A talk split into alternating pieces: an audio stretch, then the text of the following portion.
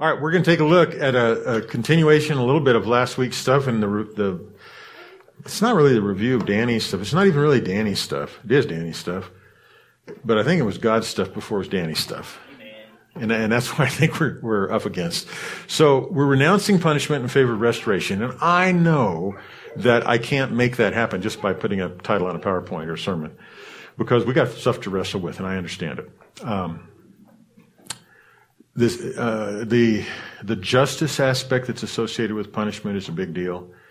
Uh, the fact that, that many of us have grown up with punishment as the rehabilitative tool, and you can go to scripture, uh, spare the rod, spoil the child, all this kind of stuff. I, I just want to let you know that this is kind of a safe thing to keep pursuing.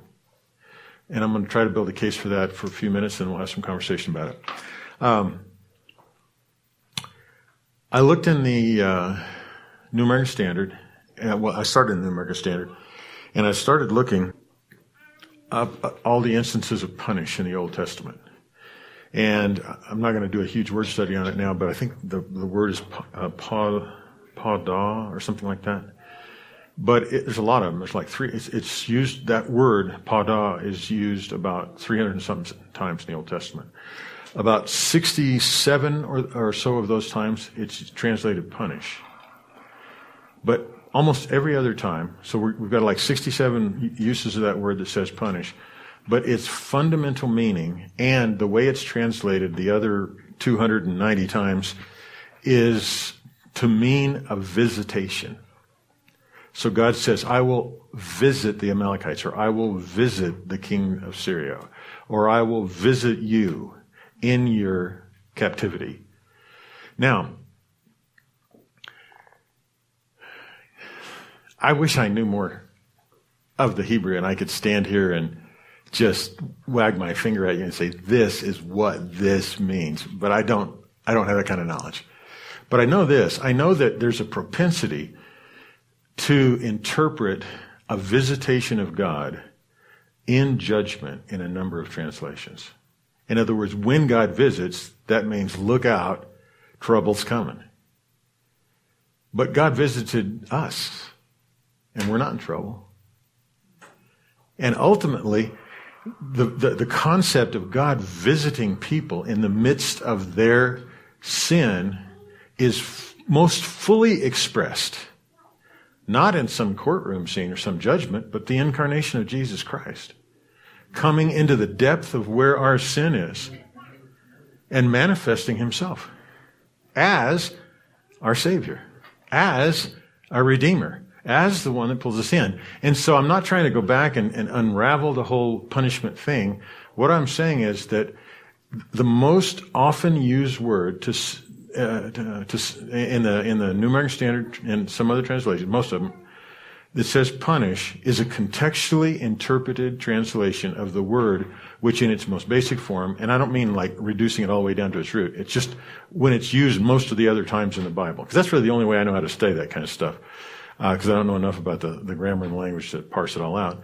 But when, when, when the, the writers of the Hebrew Bible, or if you want to say the Greek versions of it, the writers of the Septuagint, used something 300 times and the vast majority of time, like, like 80% of the time or more, it means visitation. But in these instances, it's interpreted punish. That seems like weird to me. I mean, it's at least worth a look, you know, that maybe we over punish. The same thing about sovereignty. I mean, when we realized that the, the guys that were translating the NIV translated the name of God, Jehovah, as sovereign. They did that from a doctrinal base. It wasn't done linguistically. And so there's a lot more to this thing about punishment. And, and so I'm just going to try to make a bit of a logical case out of Scripture tonight as we start. Um, so here's the deal. Uh, I'm going to suggest that we consider renouncing punishment as our go-to solution to bring about justice in favor of restoration. And I think that God has spent a long time gathering a small group of people and a bunch of small groups of people around the, around the country and around the world who are on the same quest. Okay? And of course, like Danny, he, he influences large groups of people. You know, Bethel's a big place, and the church there, the Jesus Culture Sacramento. So this is a current issue with God for sure. So why is Danny or why Danny Silk message is so important for Joylanders and our mission and culture? So I want to read us again, and, and if you guys uh, didn't get Danny's book and you want it, just let us know, or you can obviously get it on uh, in, in, Amazon yourself and all that kind of stuff. What I did with my glasses, they're there. Um, but I want to read again the basic outline in Hebrews of the new covenant, and then I want to ask a simple question about punishment. So here it goes. Um, after those days, says the Lord. I will put my laws into their minds, and I will write them on their hearts. And I will be their God, and they shall be my people. And they shall not teach everyone his fellow citizen and everyone his brother, saying, Know the Lord, for all will know me, from the least to the greatest of them.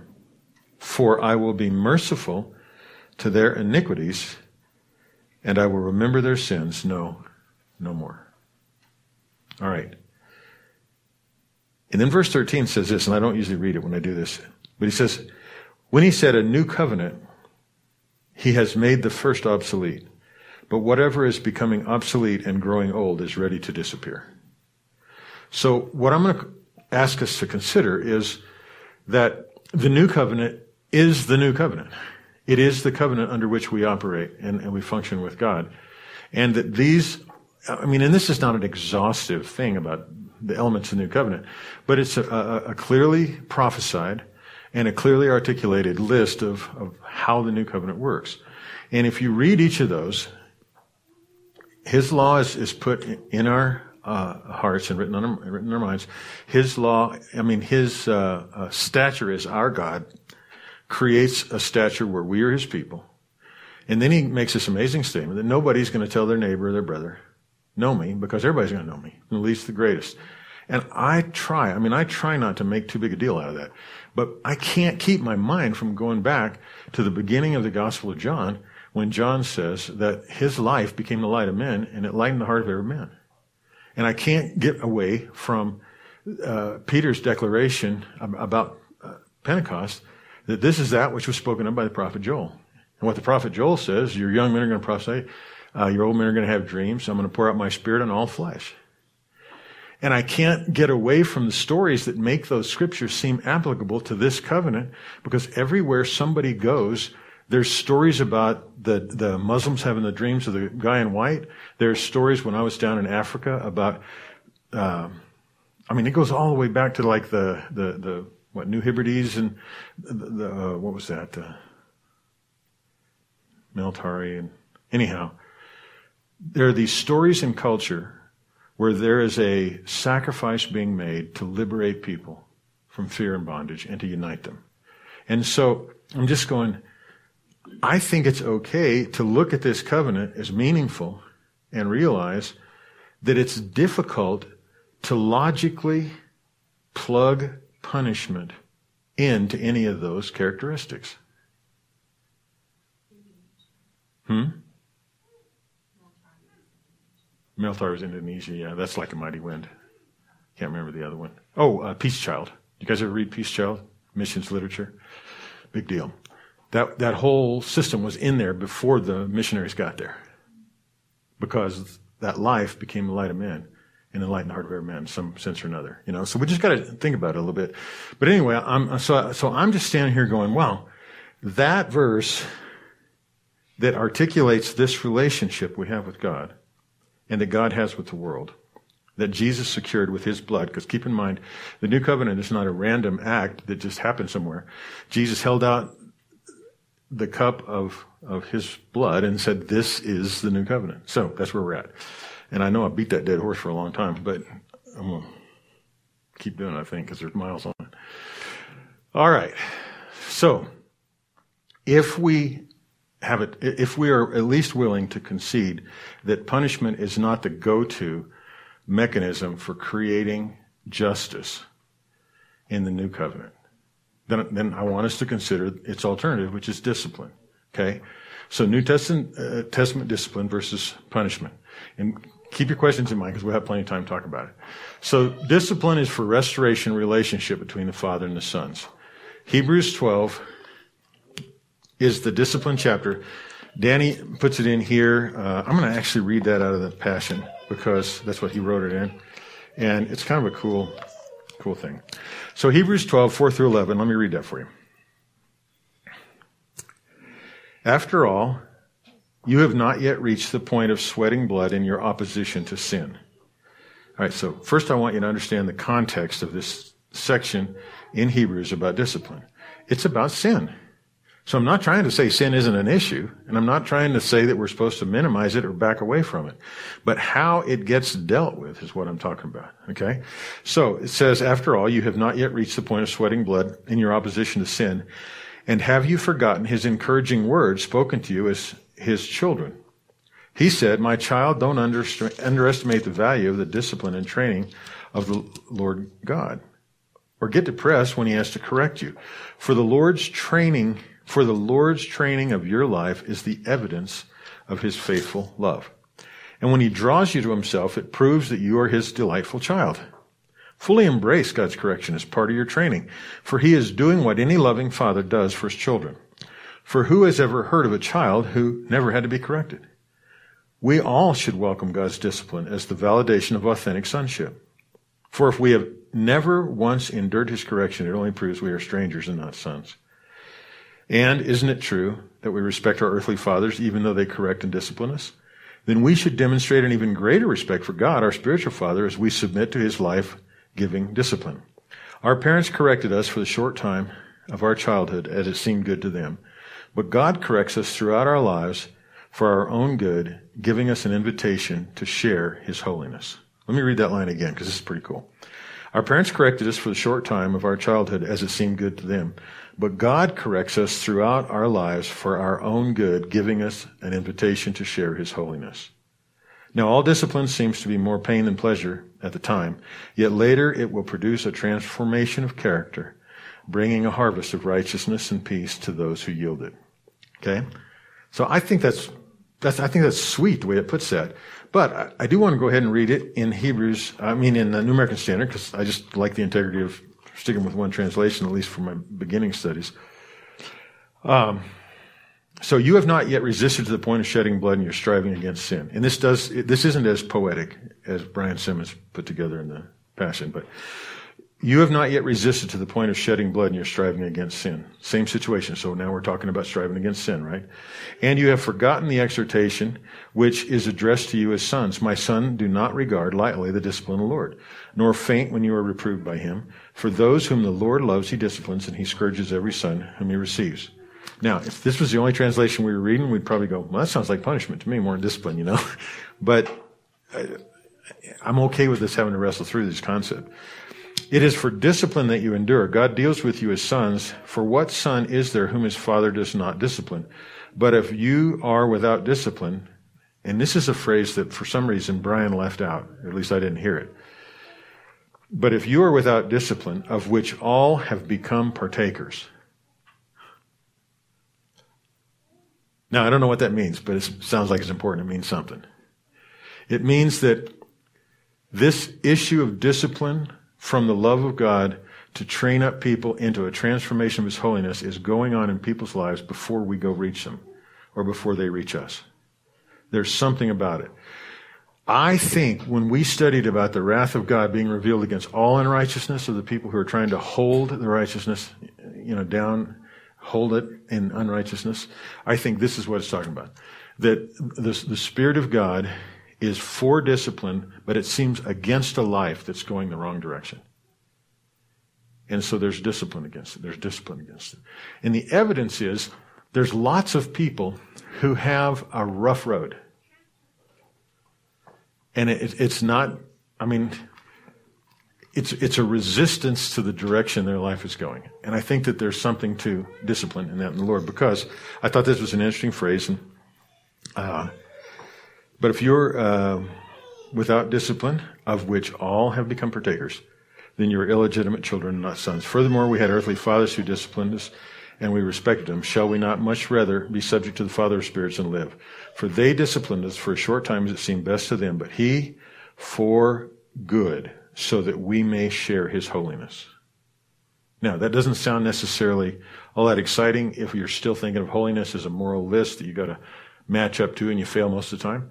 But if we start embracing holiness more as the dynamic of life that exists between the Father, Son, and Holy Spirit, and it's how they treat one another, and it's how we learn to recognize one another, even if we just think of the image that we had today when the Lord took us to that mountain, to look at somebody and be able to recognize the nobility in them, recognize the value in them, see people like God sees them. You know, this is what this discipline is for. It's to open our eyes to that kind of thing and to stop living in these other kind of false selves. Anyway, all discipline for the moment seems not to be joyful but sorrowful, yet to those who have been trained by it, afterwards it yields the peaceable fruit of righteousness. So that is a definition of discipline. But now I want to read what has proven to me this week to be probably the most profound verses, or not verses, the most profound section in the scripture. If you remember last week, we went through the thing with his son Tyler, and uh, um, you know he he tried to differentiate between using his phone and his keys to set up an encounter where he could exercise discipline as opposed to, but uh, and and when we had our question session, a lot of us were kind of confused about well, what this feels like punishment, this feels like discipline. So so here's two things. The first thing is to notice here and, and this is what Danny says just after he reads the section in Hebrews. The first thing to notice here is that in the new covenant, discipline is a relational exchange between the Father and his children. Though in the body of Christ we do experience discipline through human authorities like parents or leaders, that discipline is only functioning correctly when those figures accurately represent the heart of the Father and lead and equip people to connect more deeply with Him the Father. Every discipline scenario is first and foremost about this relationship. That's really powerful. So, one of the definitions about discipline and one of the, the marks that must be a part of discipline versus punishment is that that discipline is designed and is flowing from the heart of God through the heart of people who have authority or relationship or stature or whatever. It's flowing from them to a person to try to help nurture the connection to the Father, the growth of the awareness of the Father. And when you think about it, so we had some questions, um, and a couple of the times we were talking about it. What about Jesus going in the temple, turning over the tables? Wasn't that punishment? Wasn't that? And it wasn't just you. We had a conversation with a bunch of people. I did all, all week. It was an exciting conversation. Well, think about why Jesus said he did that. He said, this is my Father's house, a house of prayer, and you have turned it into a marketplace. So, I don't fully understand or pretend to understand his motive, but he stated directly, I want to clean, literally, this house so that it can once again be a place. And what is a, what is a prayer? If it's not the voice of a connection with the Father. Right? So at least that motive is, is, is understandable. It's understandable. All right. That was fun. All right. So if we assume that it is the, the connection uh, that the between the father and his children that, that this whole new covenant discipline thing is happened from, then we get in the in a page of who's being protected. And this was something that we also talked about and we had some confusion about, which is totally okay. I mean, that's why you talk and, and think and keep thinking, keep talking, keep questioning. So who's being protected in discipline and who's being protected in punishment? All right. So here, Galatians 6 1. Anybody know what that says? Or do I have to go read it? Actually, I got it up here. Here, here you go. It says, brethren, if any, of uh, anyone is caught in any trespass, Again, we're talking about sin here. And we're talking about sin being resolved, not being dismissed, not being overlooked, not being minimized. This is how sin gets dealt with in the new covenant. And I would go so far as to say that a lot of times when we think in totally substitutionary terms, we are not dealing with sin because we don't require a relationship. We just write it off to grace and then we be careful around the person so they don't hurt us again. But this is all relational. Look at this. Brethren, even if anyone is caught in any trespass, that's pretty open. Anyone in any trespass. So what sort of trespasses or sins are there that God uses the new covenant other procedure to do? you know, I mean, if we just slow down and read that, it says, if anyone is caught in any trespass, here's how you deal with it. You who are spiritual, all right. So anybody here volunteer to embrace that identity? Yeah. Yeah. Okay. That's right. We better. And because we haven't, because there's a lot of people that don't want to take responsibility for this because it, it uh, immediately means that you got to be in relationship with somebody. You got to work through it. It's messy. And that's what Danny's talking about, the whole thing. You who are spiritual, restore such a one in the spirit of gentleness. And then there's an absolute recognition that even though we are willing to stand up and timidly raise our hand and say, okay, I'm one of the spiritual ones, then I'll do that. He says, be careful so that you're not tempted. Two, because it's not a finished work fully manifest. The gospel's not, but it's real. It's who we are. You know, God gave us a glimpse of our nobility today. Now, are we going to all walk that nobility out for the next 48 hours? Uh, I don't know. But I'm willing to believe that he's persistent and the Holy Spirit's good at his job, you know? So anyway, such a one is in the spirit of gentleness, each one looking to yourself so that you will not to be tempted. All right? So, discipline protects who? And punishment protects who? That's the question. Let me read the answer for that Danny got. We got a question up on the on the board. Okay, who's got the question on board before I, I go? Yes, Ronnie. I'm wondering what page from the book Punish, Unpunishable you are reading this from. Uh, I am reading this from page 106. Thank you. Thank you. You're right. It's a, the last paragraph. The last two paragraphs. Uh, the one that starts, the first thing I notice here is the one that dealt with what the the nature of discipline is it's the relationship, the nurture, the relationship with the Father, and then the next paragraph starts with the second. So here goes. Listen to this. This is, this is, I think, the pivot point for why I feel like God wants us to take this seriously.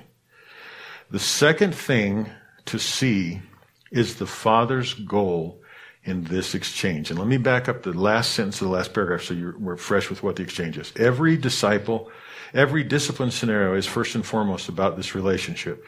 The second thing to see is the Father's goal in this exchange. He wants to heal us of our wounds, train us to overcome sin, transform our character so that we become mature sons and daughters who look like Jesus. In other words, in the new covenant, okay, now here it is. In other words, in the new covenant, discipline is focused on benefiting the person who has made the mess. In the punishment paradigm, the focus is on protecting the interest of everyone but the offender. But in the new covenant, we're brought to an understanding that helping the messmaker clean up their mess is ultimately what will produce justice and healing for everyone affected by it. And then he goes into a little bit more detail and he says, instead of taking the mess away or requiring the messmaker to deal with the consequences alone, the Father's heart is to walk through the consequences alongside them, bringing comfort, correction, wisdom, and courage as they clean it up. This is his process for helping his kids unlearn the punishment paradigm and rebuild their lives in his punishment free, relational paradigm of love, trust, and freedom. Touch your screen. Thank you. I'll remember to try to reset that. So, uh, does that make an enormous amount of sense? I, yeah, no, I will. I'd like to read this a hundred times. So the second thing to see is the Father's goal in this exchange of discipline. He wants to heal us of our wounds, train us to overcome sin, and transform our character so that we can become mature sons and daughters who look like Jesus. Then the in other words is the thing. In other words, in the new covenant, discipline is focused on the benefiting of the person who made the mess. In the punishment paradigm, the focus is on protecting the interest of everyone but the offender. But in the New Testament, we come to understand that helping the messmaker clean up their mess is ultimately what will produce justice and healing for everyone affected by it. When I read that, in the New Covenant, discipline is focused on the person with the problem, the offender, the messmaker. In the punishment paradigm, the thing that reveals punishment to be what it is, which is an isolating response to judgment and fear of being contaminated or hurt or something, everybody else is designed to be protected, except the person who's offended. Which is why, if you remember some of the stories that Danny told, like about Ben and, and his wife and stuff, the elements of punishment show up as demotion, isolation, uh, a series of things that you have to do, not that flow from the heart like repentance does, but as a as a set of obligations so that we can look around and be sure that it's going to be safe to let you lead our 18 year old daughters again. Well, it wasn't in Ben's situation. Remember the message. He, uh, he, he, he didn't do that. But when Danny confronted him about it at the instance there at the Bethel School Ministry, he finally came to realize that he had responded to punishment the first time. And all that was was just a setup to push everything down because he didn't get to the real issue of repentance and change. And so discipline protects the offender, and punishment protects the people who don't want to be offended or hurt.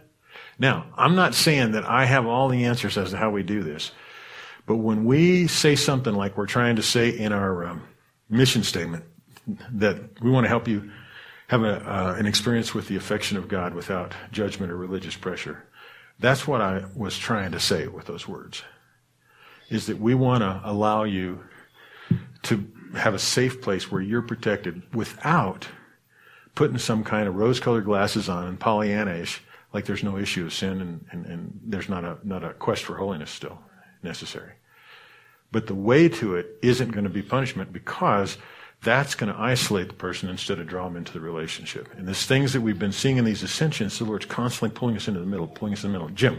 How would you characterize uh, Paul's talk to the uh, church at Corinth about the guy sleeping with his mother-in-law? Okay. Dealing with that situation, was that discipline, punishment, or both? Let me uh, Glad you asked. Let me see if I can find my answer. Uh, you guys know the story? Guy was sleeping with his mother-in-law or something like that. I don't know what it was. Kind of a bad scene. Kind of the pool boy story in the Bible. Let me see if I can find the answer.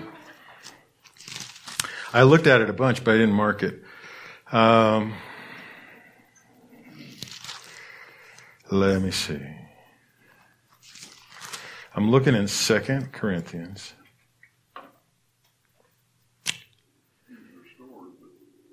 Ah, don't put a butt in there yet. Hmm. Sorry, I should have marked this because it's kind of important. Uh, Paul his heart.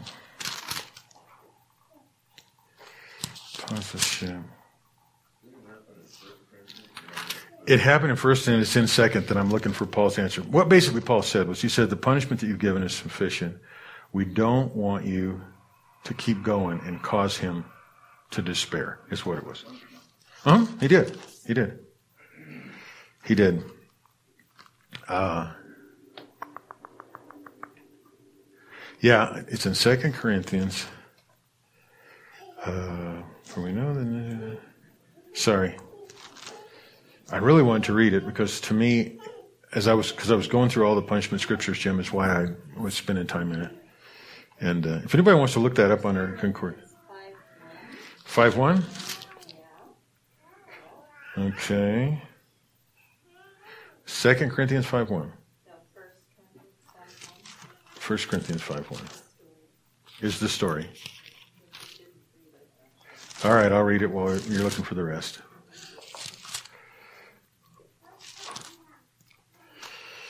Okay, yeah, 1 Corinthians 5 1. Uh, it is actually reported that there is immorality among you, and immorality of such kind that does not even exist among the Gentiles, that someone has his father's wife.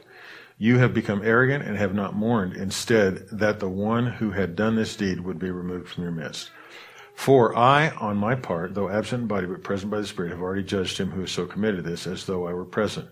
In the name of the Lord Jesus, when you are assembled, and I with you in spirit and the power of the Lord Jesus, I have decided to deliver such a one to Satan for the destruction of his flesh, so that his spirit may be saved in the day of the Lord Jesus. Okay? Your boasting's not good, and so on and so forth.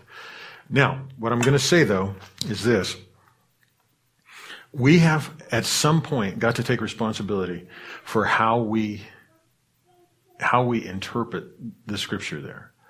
All right? Because I, I, mean, I know most of my life because of the way I thought and because I, I was more conscious of a punishment paradigm and God punishing people to get the goal done, that that seemed like a final issue. But over in 2 Corinthians, it's not a final issue. It's Paul saying, what you've done is enough. And his repentance has happened, and so bring him back in. Thank you, Vicki. This is now you guys know how uh, my study happens. Where's it at?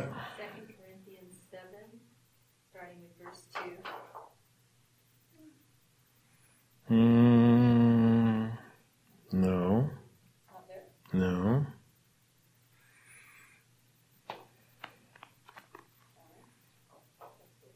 It's talking about marriage and stuff. But because of immoralities, each man should have his own wife.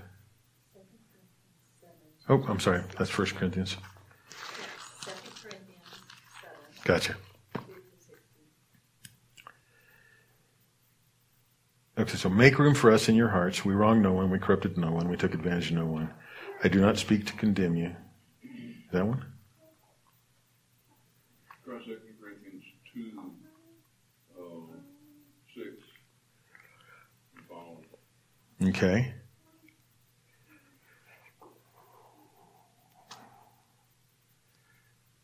Uh,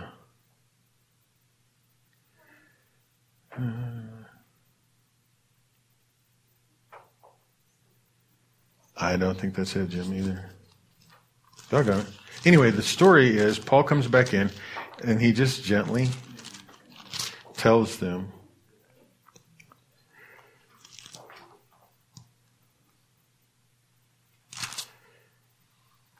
So yes, I don't, I don't know what to contend with about, and I'm sorry for that. I could look it up in a short second.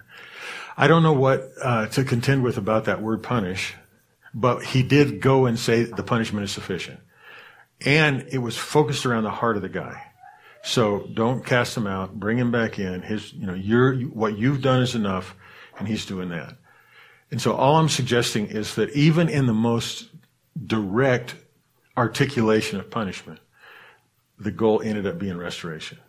Okay, so if somebody came to me and said, Yeah, we punished this guy, but it turned out to be a completely restorative situation, then I wouldn't necessarily have a hard time with somebody using that word. But I don't think that punishment, but I think that would be a case of discipline, even as harsh as turning somebody over to Satan for the destruction of his flesh. Yes, Richard.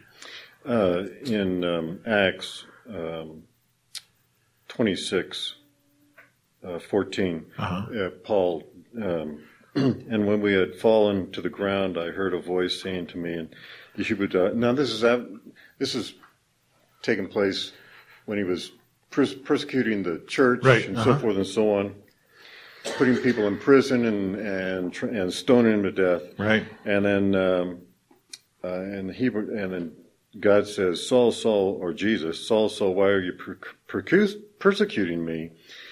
Uh, it, it is hard for you to kick against the goats.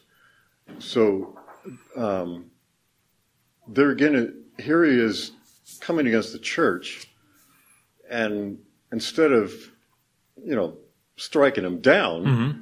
he's he's saying, Paul, you're you're kicking against mm-hmm. what I'm trying to do for you. I'm trying to bring you into my love, my my mm-hmm. presence, my my family and you're just kicking against it. And I think that's a lot what we do when we're trying to do our own thing.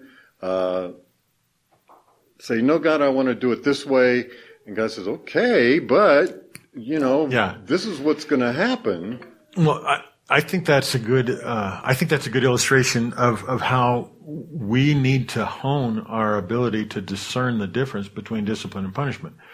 Because Paul was not only struck uh, in that encounter, but he was struck blind. All right, and we had the conversation I think last week about well, what about Elymas the sorcerer? What about Paul struck blind? But if you think about it, I also had people with me during the week recount the story of Danny and his son and say, well, him taking his keys and his phone was punishment. But Danny says, no, that's not what was in my heart. That's not what I was doing. What I was doing was I was leveraging something that I had authority over to get to the point where we could have the conversation to lead to repentance, if repentance was to be had. And then what would happen if the, the, his son hadn't repented? Well, they just stayed at it. They just stayed at it. Because part of the act of leveraging that is to, is to create the scenario where repentance can take place. And then that proves that the motive was discipline and not just punishment. So I think the thing that proves that Paul being struck blind and, and, and, and the explanation started there, but I don't know that Paul fully came there, but he's sitting there blind in a house and God finds a guy named Ananias. Talk about redeeming a biblical name, right? finds a guy named Ananias who has the courage without knowing about Paul's conversion, just on the basis of the, Lord saying, I have a great thing for him to do, goes to him and, uh, and acts on behalf of a vision. That's pretty amazing. And then Paul's blindness was healed so that his eyes would be open. And so this is, th- there's more to studying this stuff out. But what, my point is, what if we're being called to be a people? I can't believe it's 805. What if we're being called to be a people who can receive messmakers, which is pretty much everybody, and receive them with love and acceptance so they can be transformed? Sonny. Interestingly, I was going to bring that exact verse up, and uh, and then the Ananias thing. But you know, it seemed like Ananias was a little bit leery because you know this is a guy that had been out killing people, and no doubt. but uh, God said uh, that to go ahead and do it because He'll show him how much he's going to have to suffer. Hmm. And now it makes sense to me because it's not punish, it's not payback. Like you've done this, I'm going to make you suffer. Right. It's like a continual life of entering in to something, some sort of discipline where that was the safeguard into holiness in Paul's life that Ananias could be assured of and be safe. Yeah. I'm going to have to trim this short just because the way we use time today, but Sonny, I want you to see this. The, uh, the gospel is he saving us from punishment or awakening us to sonship is what I put in there. And it's this exact thing about Hebrews where Jesus, it, it was right that Jesus be, because he's going to be leading a bunch of brethren, it's right that he suffered, you know, with us. And on on that. Therefore, since the children share in flesh and blood, he himself likewise also partook of the tame that through death he might render powerless him who had the power of death, that is the devil, and might free those who through fear of death were subject to slavery all along. And if you back up to 10, it says, for it was fitting for him. Yeah, it's, it's the same one there. It, it was fitting for him, for whom are all things, and through whom are all things, in bringing many sons to glory, to perfect. So the task is bringing many sons to glory. And we're talking about the one who didn't have to do any of this stuff because he's is everything and, and everybody. Um, to perfect the author of their salvation through sufferings. For both he who sanctifies and those who are sanctified are all from one Father. Let that verse say what it says. Don't let it say what you think. He's not saying that there's something unique going on with Jesus that doesn't touch us.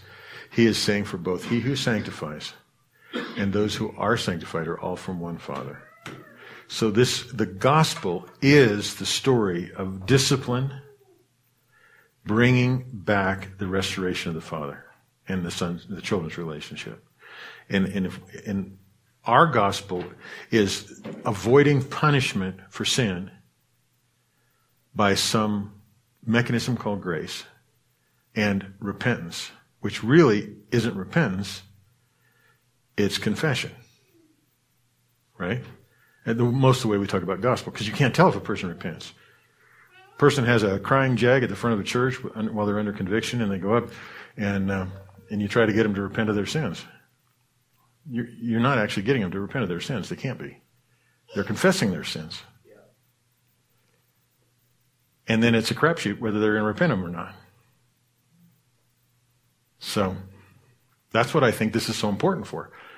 Hey, we accept you. We're not going to judge you. Let me show you this thing that I. Um, Uh, we don't have time for that, but we do have time for this. Okay, so here's the new covenant mission, and this is what I think you're talking about, Sonny. A person has a false self, and that false self is I'm an orphan. And Danny backs us all up. Okay? That orphan, because he's an orphan, and he's self protective, and he's insecure, makes a mess. Okay? Now, we receive that person with love, gentleness, and revelation. And that's not just a, a poorly spaced thing. We get in their mess. You see what I'm saying?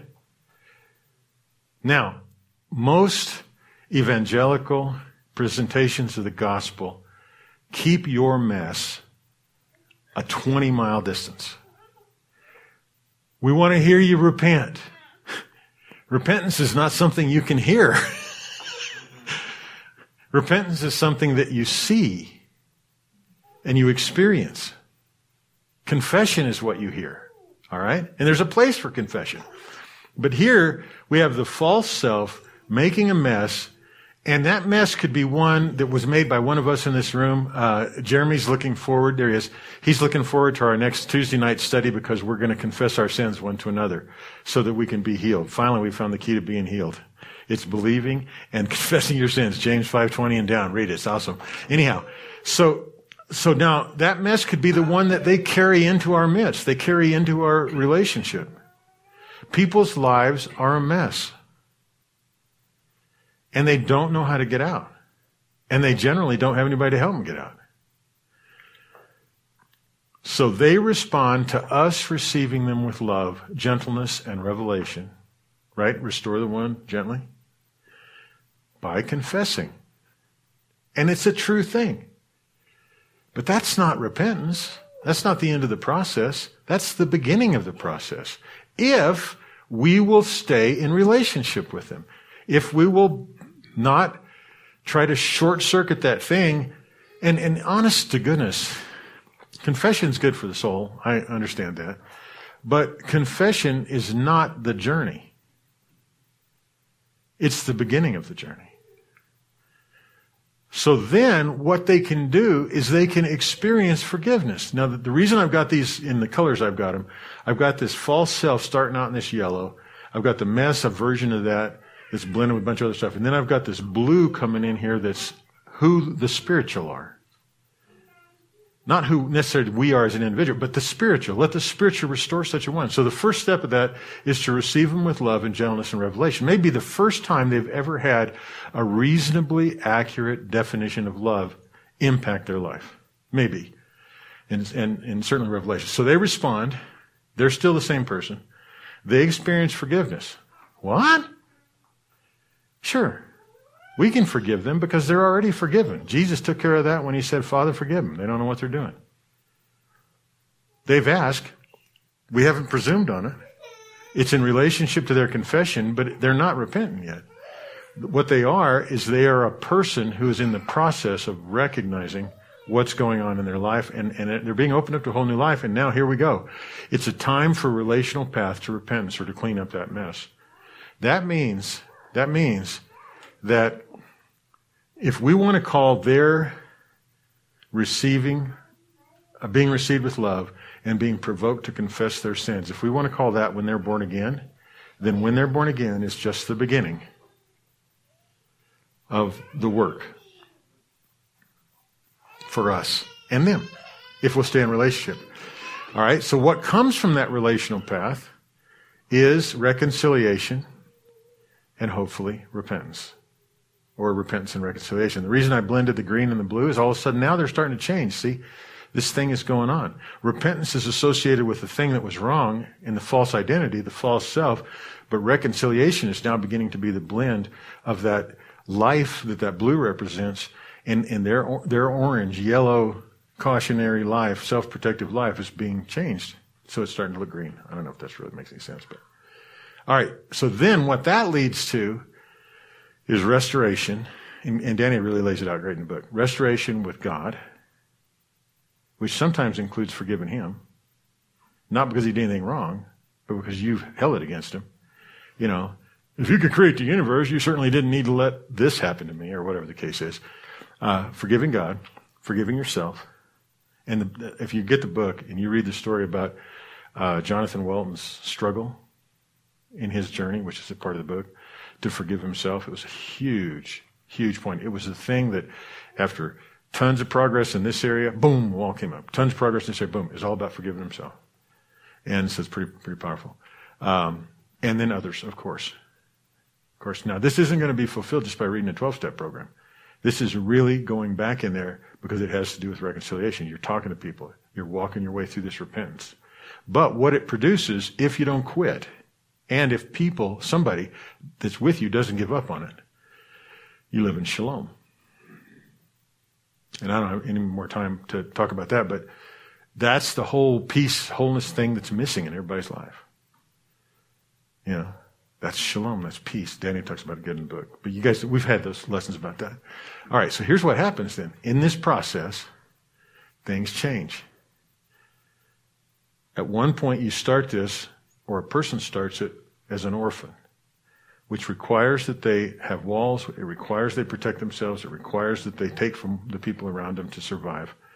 But uh, they, what it's traded out for is true sonship. And it, it goes back to what I think Danny said so well that the first thing that God wants to do with discipline is nurture that relationship, restore that relationship between a father and his child. And when somebody comes as an orphan, the biggest breach is between them and their father, no matter how much they hurt the people around them. The biggest breach, because we could just bump into one another and bruise each other up, but there is a violation of the very fabric of creation when people don't acknowledge their father. Okay? And then what happens? Sweet the false identity is transformed into these things. And, and if this is true, which I think it is, and if we can participate in this, we take orphans by loving and accepting and receiving and confronting. Not being, we're not just talking about, again, you know, that's why I went back to the beginning. Sin is the issue in our evangelism and relationships. But it is not an issue that can be saved by getting somebody to conjure up a token sin to confess that's bad enough that they make you think you're serious, but not so bad that you think they're despicable and they're going to hate you. We're talking the real sin. We're talking allowing the wrath of God to be revealed from heaven against all unrighteousness and ungodliness of men who seek to hold the truth in unrighteousness. Because that's what an orphan does. And that's what the people we're being called to do. And I think that God's calling us to be the spiritual and to open our hearts to relationships. And I don't know how quickly that's going to happen or how, I mean, are we ready? I guess is what the thing is. But the goal is that a person goes from being an orphan with all of the characteristics of an orphan life and they become aware of and functional in their true sonship identity and then they are able to be a friend. And they are able to receive with love, gentleness, and revelation. And that's when you know people are transformed. And I think that's what we're being called to. Not to just preach a gospel that basically is an emotional, self centered thing, and then try to encourage people to be the right kind of hypocrite to fit in with our crowd. Cover the sin the best way you can so that we all look alike and aren't threatened by one another. Sonny, you had something? Well, you know, I just had this thought. Where Grab it over there so they can hear.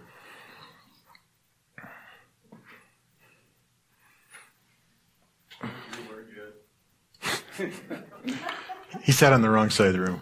Just had this thought where we consider ourselves the body of Christ and we try to operate out of gifting, and it's almost like an organization apart from family sometimes. But I think the bottom issue of being the bottom of, body of Christ is first God's trying through that, to, like that's what true family is. Sure. And uh, and that's where a lot of well, think about this. You know, we, we use the word family, and I even kind of got uh, I, I kind of got despoiled for the word family, and I was starting to wanting to call us a community and stuff like that. But I think that was just me responding to people that I loved that said, "Your family, your family, your family," and then they bug out. You know, mm-hmm. just be honest. But uh, but I don't. Confessing a sin?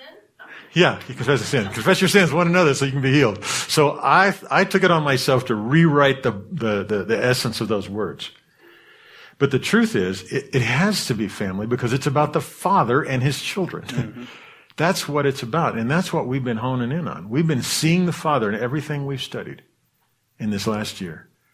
And, and, uh, go ahead. Well, ultimately, when it's all said and done, that's what we're going to end up with. That's what we're going to be in. That's all there is going to be left. Yeah. Yeah. Yeah. Yeah. Because Jesus, that, the part of the gospel I didn't read there in Hebrews chapter 2 is leading many sons to glory. That's family. That's what Jesus' mission is. Does this all make sense? All right. I, now, I think it's worth, I think it's worth uh, thinking about because I'm not trying, I am trying to get us to repent into this thought. All right. And that doesn't mean that it's going to be accomplished by you just agreeing with me, so I feel good about what I just said. That is going to happen when we take some serious stock of am I actually prepared to, to release a part of my heart into relationship with somebody? Let me, let me look at somebody in the congregation that's doing that right now. Okay. Are we actually prepared, prepared to release our hearts to somebody who, who is, who has the capability of making a mess? And then are we going to walk with them through that? And then are we going to begin to see the Holy Spirit do what the Holy Spirit does to make truth? Now, in the case of these guys, the answer is yes. And we can talk about who and what later. But agreed? There's no way around it. This is the gospel. This is discipleship. This is who Joyland is called to be. And Joyland doesn't exist apart from you guys. And so that's who you're called to be. And even if you leave Joyland, you're still called to be that. you know? I, I just think it's amazing. But, but what? But oh yeah, don't leave. Don't leave. now you got it easy here, man. You go someplace else, you got to put a face on. You got to make sure you understand what the culture expects. All this kind of, and, and, and believe me, I'm not trying to run down a bunch of other churches.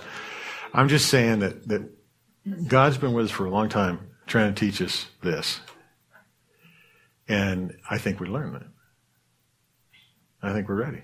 Yeah. So it turns out discipleship is related to discipline. discipline. Right? Yes. Yeah. And discipleship is a relationship toward a relationship, and so is discipline. Yeah. Right. Right. So I know it's been said before, you know, the disciplined ones are the disciples. But uh, now we're getting a bigger, bigger picture of what the discipline's all about and how that's the new covenant and that's part of the discipleship. that these these uh, unqualified clauses of the new covenant, you know, uh, I'm going to be their God. They're going to be my people. I mean, like I'm committed, you know.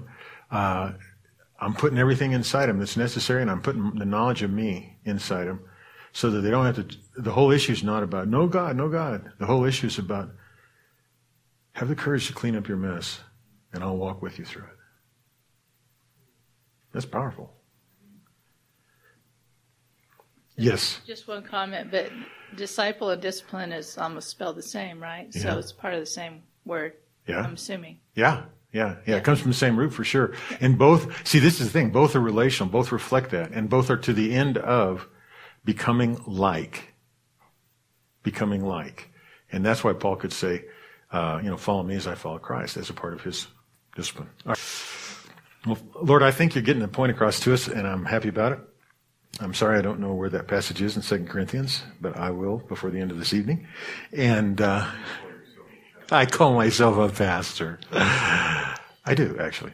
And um, Father, I thank you for the privilege of bearing, of being gospel bearers. Bearers of the good news,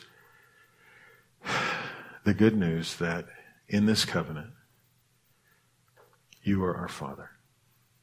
And you are the Father of those that we rub shoulders with out in the world.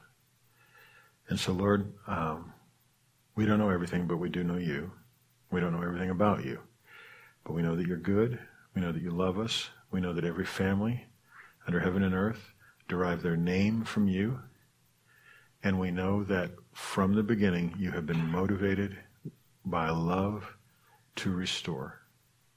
And so, as best as we can understand it right now, and we're more than desirous to think about it and to receive more revelation, we give ourselves to the ministry of reconciliation, to the gospel, and to the message and the relationship and the restoration and transformation it brings. Help us to understand true repentance. Help us to live in it ourselves. And uh, use us as much as you can. In Jesus' name. Praise God. That was good. Thank you.